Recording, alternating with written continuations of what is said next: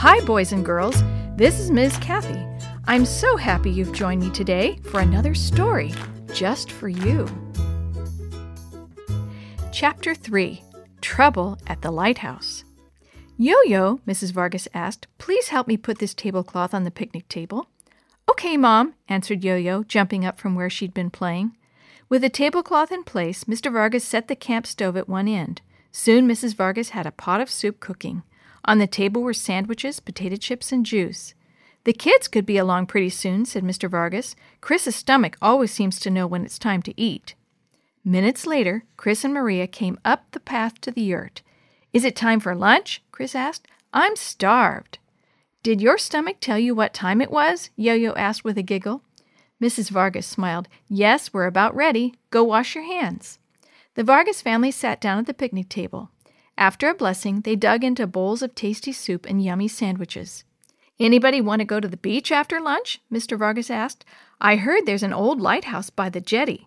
Cool! exclaimed Chris. Can we go in it? I'm not sure, answered Mr. Vargas. The lighthouse is abandoned. It hasn't been used for years. Sounds exciting, said Chris. I wonder if I can climb to the top. I don't know, son, replied Mr. Vargas. We'll have to see how sturdy and safe it is. Old buildings can be dangerous. Chris rolled his eyes at Maria, then muttered, Dad's trying to wreck my fun before it even starts. I can tell when something isn't safe. Maria didn't answer. Instead, she got up from the picnic table and helped clear things off and put the food away. As she and Chris were waiting for the rest of the family to get back from the restroom, a park ranger walked by. Maria suddenly remembered the questions she wanted to ask. Excuse me, Mr. Park Ranger, she called. Hello, said the park ranger. Can I help you? Yes, my brother and I had a question, actually, several. I'll see if I have an answer, said the park ranger, smiling. We were exploring around and found an old graveyard out in the woods. Do you know anything about it? Maria asked. Sure do. You found the old Simpson graveyard, said the park ranger. The Simpson family settled in this area back in the early 1800s. They used to own all this land where the park is. Their family home was near the graveyard, but it burnt down many years ago. The site is now overgrown. But why isn't there a sign telling people where it is? asked Chris. There used to be, said the ranger, but we were having problems with people vandalizing the graveyard and leaving trash around, so we took the sign down. Oh, said Maria, that's too bad. She paused for a minute, trying to decide if she should tell the ranger that someone was cleaning up one of the graves. She decided not to, so she asked, Do you know anything about Charles Perkins? Perkins, the ranger repeated as he scratched his head. Seems like the Perkins family had something to do with the old lighthouse. In fact, one of the. Let's go! hollered Mr. Vargas from the car. Thanks for your help, said Maria. We gotta go. I wonder what he was going to say when Dad called us, asked Chris as they headed toward the car. He was talking about the Perkins family. I don't know, said Maria. Maybe we can talk to him again. Is that the lighthouse? asked Yo Yo as the car pulled into the beach parking area. It sure is, said Mr. Vargas. Wow! exclaimed Chris as he opened the car door. This is awesome! It looks like it's about 90 years old. The lighthouse was a small, dirty white rectangle shaped building built on a stone foundation.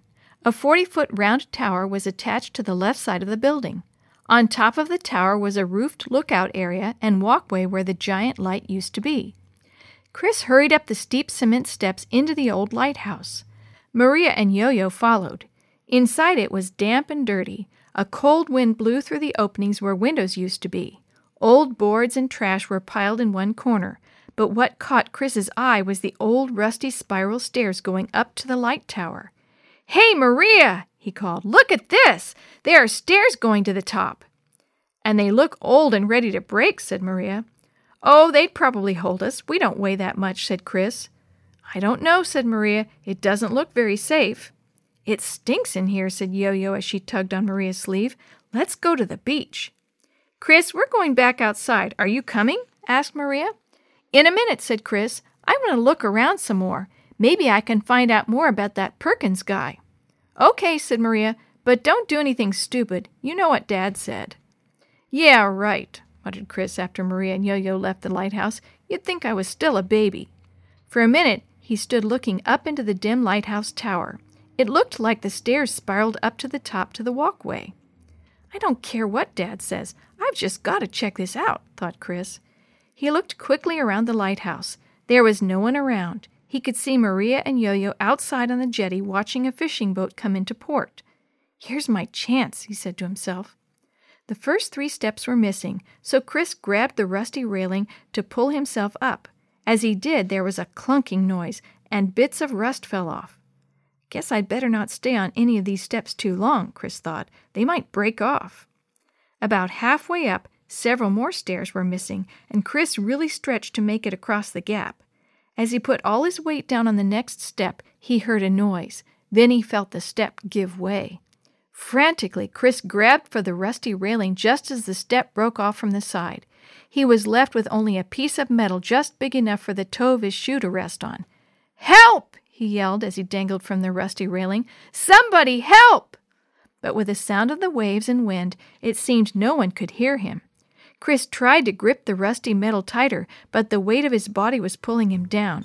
He knew he couldn't hang on very much longer, and it was a long way down. The story you've heard today is a chapter of the Shoebox Kids, Book 12, Mystery of the Abandoned Lighthouse, written by Suzanne Grant Perdue and Grant Perdue, edited and created by Jerry D. Thomas, and used with permission from the Pacific Press Publishing Association.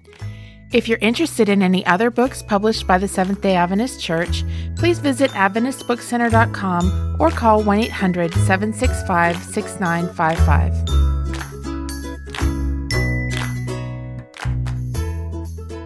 This podcast is a production of the Carolina Conference of the Seventh day Adventist Church.